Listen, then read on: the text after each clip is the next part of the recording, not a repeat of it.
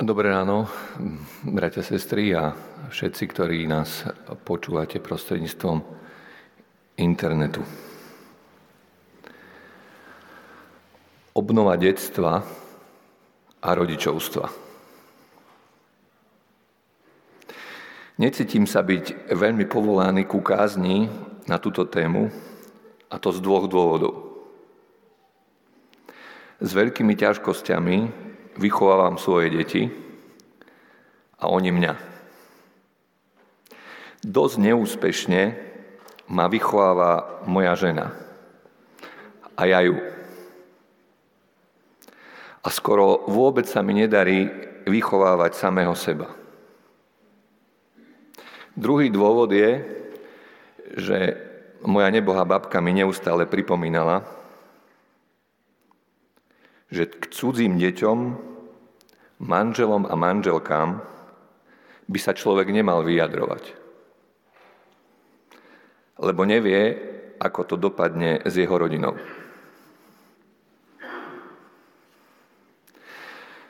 Napriek tomu najväčšia výzva v našich životoch je výchova devy, našich detí a rodičovstvo.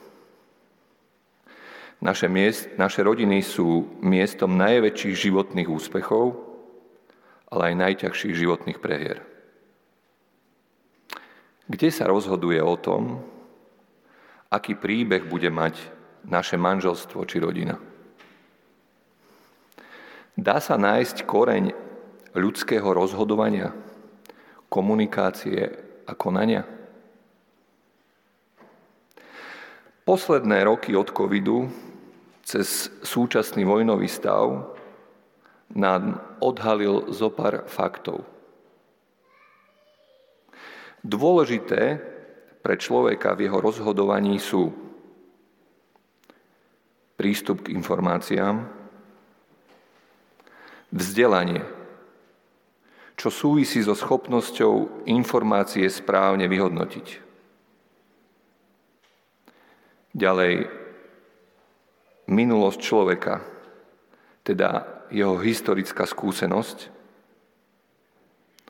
a sociálne postavenie. Napriek týmto známym faktom sa ľudia so slušným vzdelaním, dobrou informovanosťou, historickou skúsenosťou k téme a dobrým sociálnym zázemím rozhodnú zle. Obhajujú často neobhajiteľné a aj zjavné klamstvá nedokážu odsúdiť či ich opustiť. Nemá to žiadnu logiku. Po analýzach odborníkov na, sociológiu aj z takých nemoralistických kruhov a táborov zaznievajú prekvapivé citácie. Citujem, čo som posledne čítal. Nerozumieme tomu. Neostáva nič iné, len skonštatovať, že tí ľudia sú jednoducho zlí. Čo to je za výraz zlý? Každý predsa urobí chybu. Niektorá je bezpredmetná, a niektorá závažná. Ak sa ale stá tisíce ľudí v názore alebo čine spravia fatálne rozhodnutia a pritom fakty, okolnosti, dokonca priame ohrozenie na živote, vlastný stav tela. Všetko nasvedčuje tomu, že sa jedná o chybu. A ľudia nie sú schopní toto priznať a prehodnotiť. Ako to nazvať? Ak na smrteľnej posteli tvrdíte, že tá choroba COVID neexistuje, alebo vlastným deťom neveríte, že sú vyháňaní vojnou z domovou, aj keď vám pošlu fotky z bombardovanej ulice. Ak sa stešíte z doslova z esenciálneho zla, zla, ktoré spôsobuje utrpenie, deštrukciu a smrť iných ľudí. Ako to nazvať? Ľudovo sa tomu vraví strata súdnosti. Je to jedna z najhorších strát a ťažko sa nahrádza. Tu nejde len o empatiu. Ide o najhlbšiu motiváciu alebo vnútorný osobný postoj. Cirkvi sa používa výraz duchovný postoj. Nesúvisí ani s intelektom, poznaním, talentom či statusom. Zatiaľ sa na to nenašlo lepšie vysvetlenie. Myslím, že je v písme viac textov, ktoré tento stav popisujú. Nazval by som to sklonom k sebestrednosti a egocentrizme až na smrť. Je to oslava ľudskej suverenity myslieť si čokoľvek a robiť čokoľvek. Istá pokrivenosť, skazenosť či hriech. Čítali sme text príslovia z rohačkovho prekladu. Počiatkom múdrosti je bázeň hospodinova a známosť najväčšieho je rozumnosťou. Myslím si, že je to jeden z kľúčových textov pre pochopenie takéhoto ľudského konania. Text o korení múdrosti, ktorá je uložená v bázni pred hospodinom. Bázeň je zvláštne slovo. V tej najľahšej latentnej forme je to vedomie, že nad nami je niekto, kto vás presahuje. Ste súčasťou stvorenia a rátate s touto možnosťou. Dokonca niektorí agnostici povedia, že by to bolo pekné, ak by to tak bolo. Mať bázeň v aplikačnej forme už znamená trochu viac. Vtedy uznávame, že nepoznáme ani svoje možnosti a nemáme dostatok informácií na svoje rozhodovanie. Uznávame, že Boh ich však má. A my máme k nemu prístup. Je to vedomie, že vás Boh vníma individuálne. Pozná vašu históriu, vývoj a okolnosti. Znamená to poznanie a skúsenosť, že mu na vás záleží a že vás miluje. Vie o vás, chce vás viesť a sprevádzať. Je to jedným slovom viera. A je to veľký dar. Myslím, že toto poznanie je kľúčovým momentom v rozhodovaní človeka nie len v schopnosti meniť názor a priznať chybu, ale aj v kreativite a využití svojho potenciálu. Hĺbka tohto poznania je dôležitá pre zvládnutie kritických situácií. Iným spôsobom určuje aj komunikáciu s okolím a je známkou nesebeckého konania. V cirkvi bratskej sa takéto hlboké poznanie, ja ani neviem prečo, používa terminus technicus osobné poznanie Krista.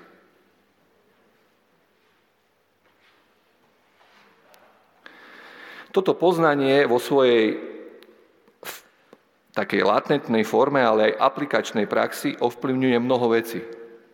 Výber partnera, výchovu detí, hodnoty v rodinách. Teda to prvé, čo by som chcel dneska povedať, je, že pre výchovu a rodičovstvo je často najdôležitejší osobný postoj zúčastnených. Detí aj rodičov. Vedomie, že sme súčasťou stvorenstva. Veľmi hypotetické však. Čo máme teda robiť? Máme aj niečo praktickejšie?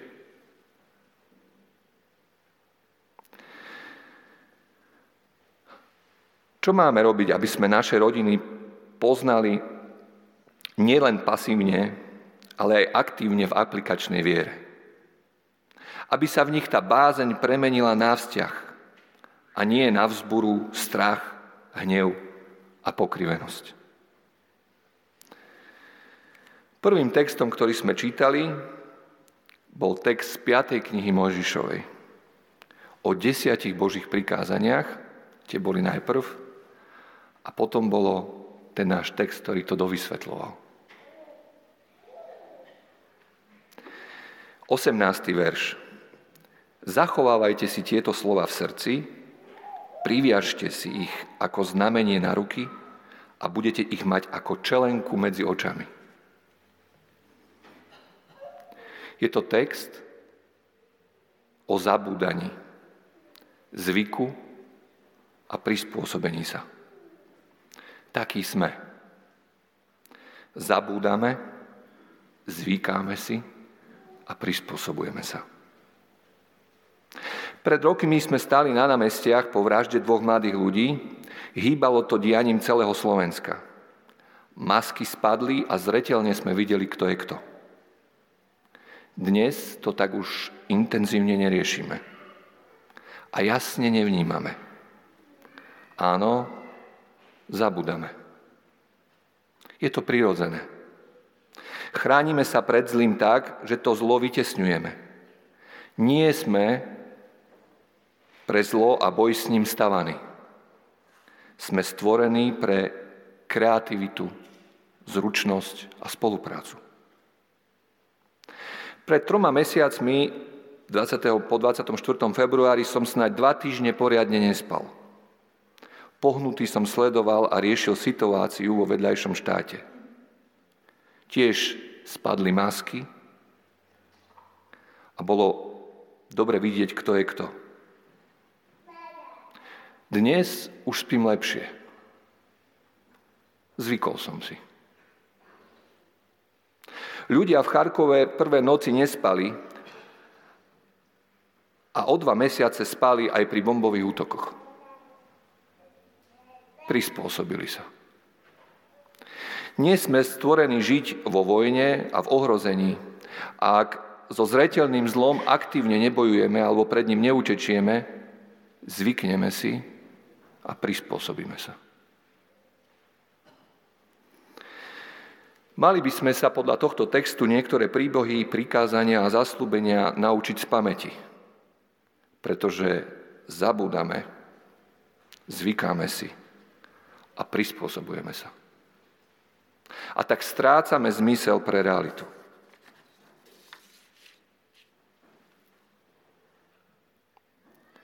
Poučajte o nich svojich synov a hovorte im o nich. Či budeš sedieť vo svojom dome, alebo pôjdeš po ceste, či budeš líhať, alebo vstávať. Na základe toho, že nás zlo zabúdame, zvykame si na ňam a prispôsobujeme sa mu, by sme mali o tom hovoriť aj generácii, ktorá ide po nás. Poučať znamená vysvetliť. A vysvetliť znamená pomenovať historické a spoločenské súvislosti. Hovoriť so synmi znamená viesť polemiku a diskutovať. Diskutovať so svojimi deťmi v sede i chôdzi doma i na ceste, či budeš líhať alebo stávať. Znamená použiť všetky kreatívne formy. Byť v tom nápaditý a byť na to vždy pripravený. To musím povedať, že mi veľmi nejde.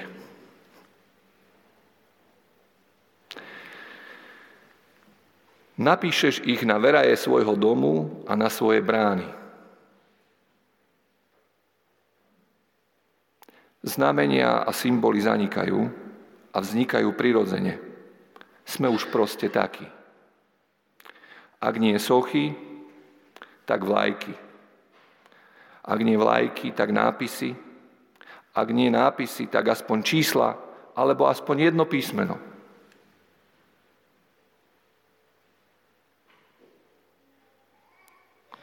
Otázka nie znie, či budú, ale aké budú. Ja to nepovažujem veľmi za podstatné, ale je mnoho príkladov, že to podstatné je. Hneď po týchto slovách o desiatich Božích prikázaniach stálo pod horou zlaté teľa. Po komunizme sme neodstránili kosáky a kladivá, ako predtým hákové kríže. A dnes naša Akadémia vied vydala knihu oslavujúca gangstra vraha. Krajina na východe od nás má dodnes na námestí jeho mŕtvolu. A po 30 rokoch relatívnej slobody vedie znova ostrú vojnu so slobodným svetom. Keďže symboly existujú, možno by stalo na zamyslenie na chodby našich budov, domácností, kostolov či škôl. Zavesiť aspoň 10 Božích prikázaní či blahoslavenstva. Aby o tom vznikla diskúzia a polemika. Aby jediné, čo naši synovia si zapamätali, nebolo len to, že sú súčasťou CB, alebo že chodili do kresťanskej školy.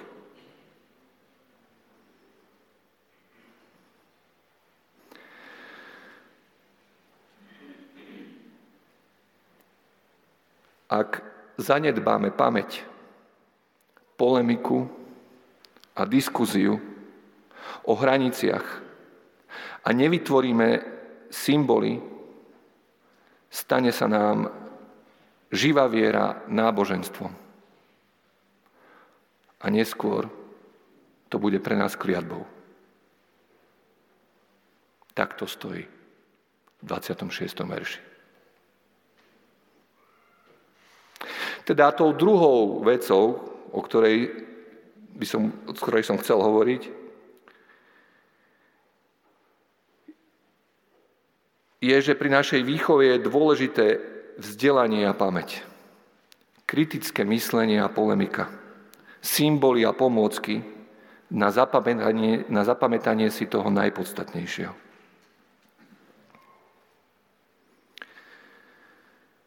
Na záver sme čítali text z Efežanu. A vy, otcovia, nepopudzujte svojich detí k hnevu, ale ich vychovávajte v kázni a v napomínaní pánovom.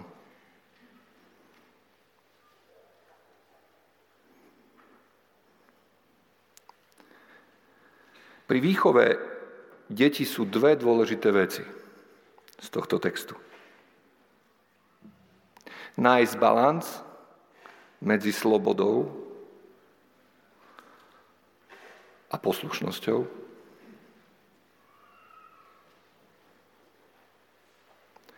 A pristupovať ku každému individuálne. Totiž to je veľmi tenká čiara medzi slobodou a priestorom pre tvorivosť, ktorú musíte svojim deťom dávať, a poslušnosťou, rutinou a zručnosťou.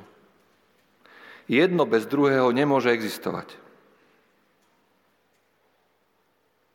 Je veľkou výhodou, a ja to poznám, keď nájdem človeka, zamestnanca, ktorý má oboje vyvážené.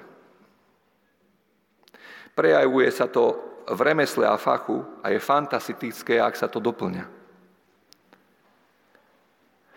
Ak to nie je vyvážené, jedno zabíja druhé. Je to ako pri futbale. Musíte mať natrénované, aby ste mohli hrať 90 minút. A musíte ovládať technicky loptu. No hoci máte natrénované, ale drill bol natoľko ťažký, že vo vás zabil kreativitu, lebo na tréningy chodíte ako fárať do bane, isto s tým športom skončíte a znenávidíte ho. Ak ale nebudete trénovať, napriek tomu, že vás ten šport baví, nebudú ostatní chcieť s vami hrať. Lebo budete často kaziť hru a nebudete stíhať. Dobrý tréner naučí hráčov drilu bez toho, aby zabil kreativitu a opačne. Pán Boh to vymyslel tak, že sme stvorení do rodín, kde musíme mať priestor na to posúdiť každého individuálne, ako nás posudzuje Pán Boh nad nami. V našich rodinách by sme mali mať priestor pre vnímanie osobnosti našich detí a byť citliví na ich možnosti. Mali by sme pri výchove mať priestor vnímať ich a milovať ich takých, akí sú.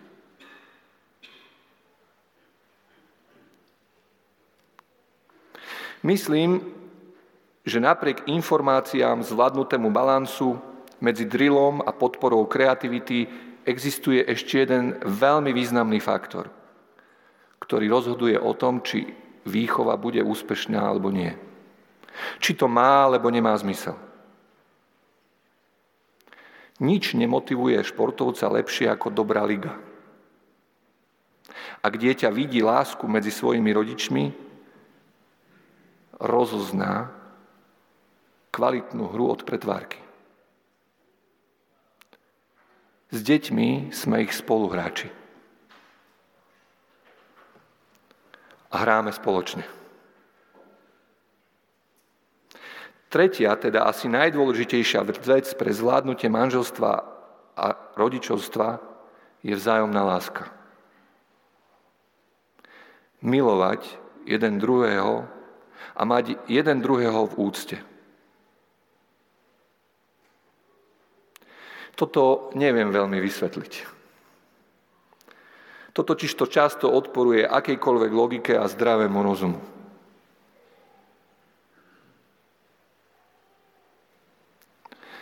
Napriek tomu, že urobíme všetko správne, čo som teraz povedal, často sa môže stať, že výchova úplne zlyha. Jeden z najsilnejších zážitkov v mojom živote bolo, keď som prvýkrát držal svojho syna v náruči. Hneď po pôrode. Mal som romantické predstavy ako budem plakať, lebo budem držať časť seba. A bol som sám zo seba prekvapený, keď jediný pocit, ktorý som v tej chvíli mal, že toto je samostatný človek, na ktorého nemám skoro žiaden vplyv.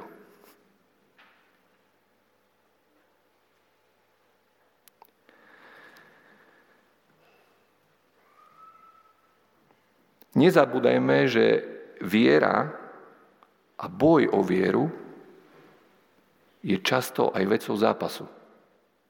Nechcel som vám tu čítať ďalší text o Jakobovi, ako bojoval.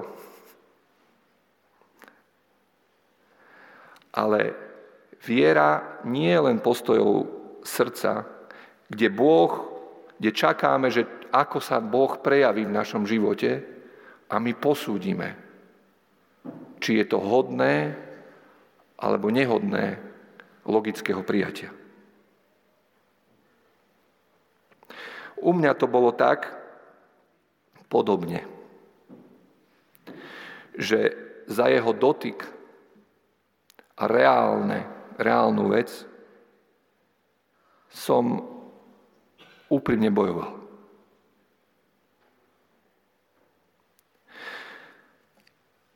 Časom som zistil, že Boh nie je len životná kotva a pevný bod, ale je to skôr ohromný priestor, v ktorom sa môžem slobodne pohybovať.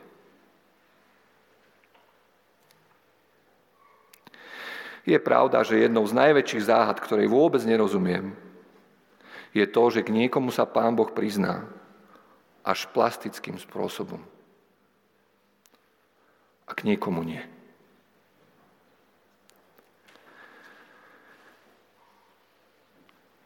Teda posledná vec, ktorú chcem povedať v tejto kázni, je, aby ste bojovali. a neprestajne sa modlili za svoje deti.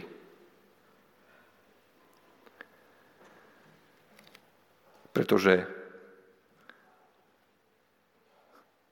moja babka stále spomínala na jedného otca, nášho známeho kazateľa, ktorý sa tak modlil, že sa to ozývalo na celú dedinu. A pán Boh sa priznal. Amen.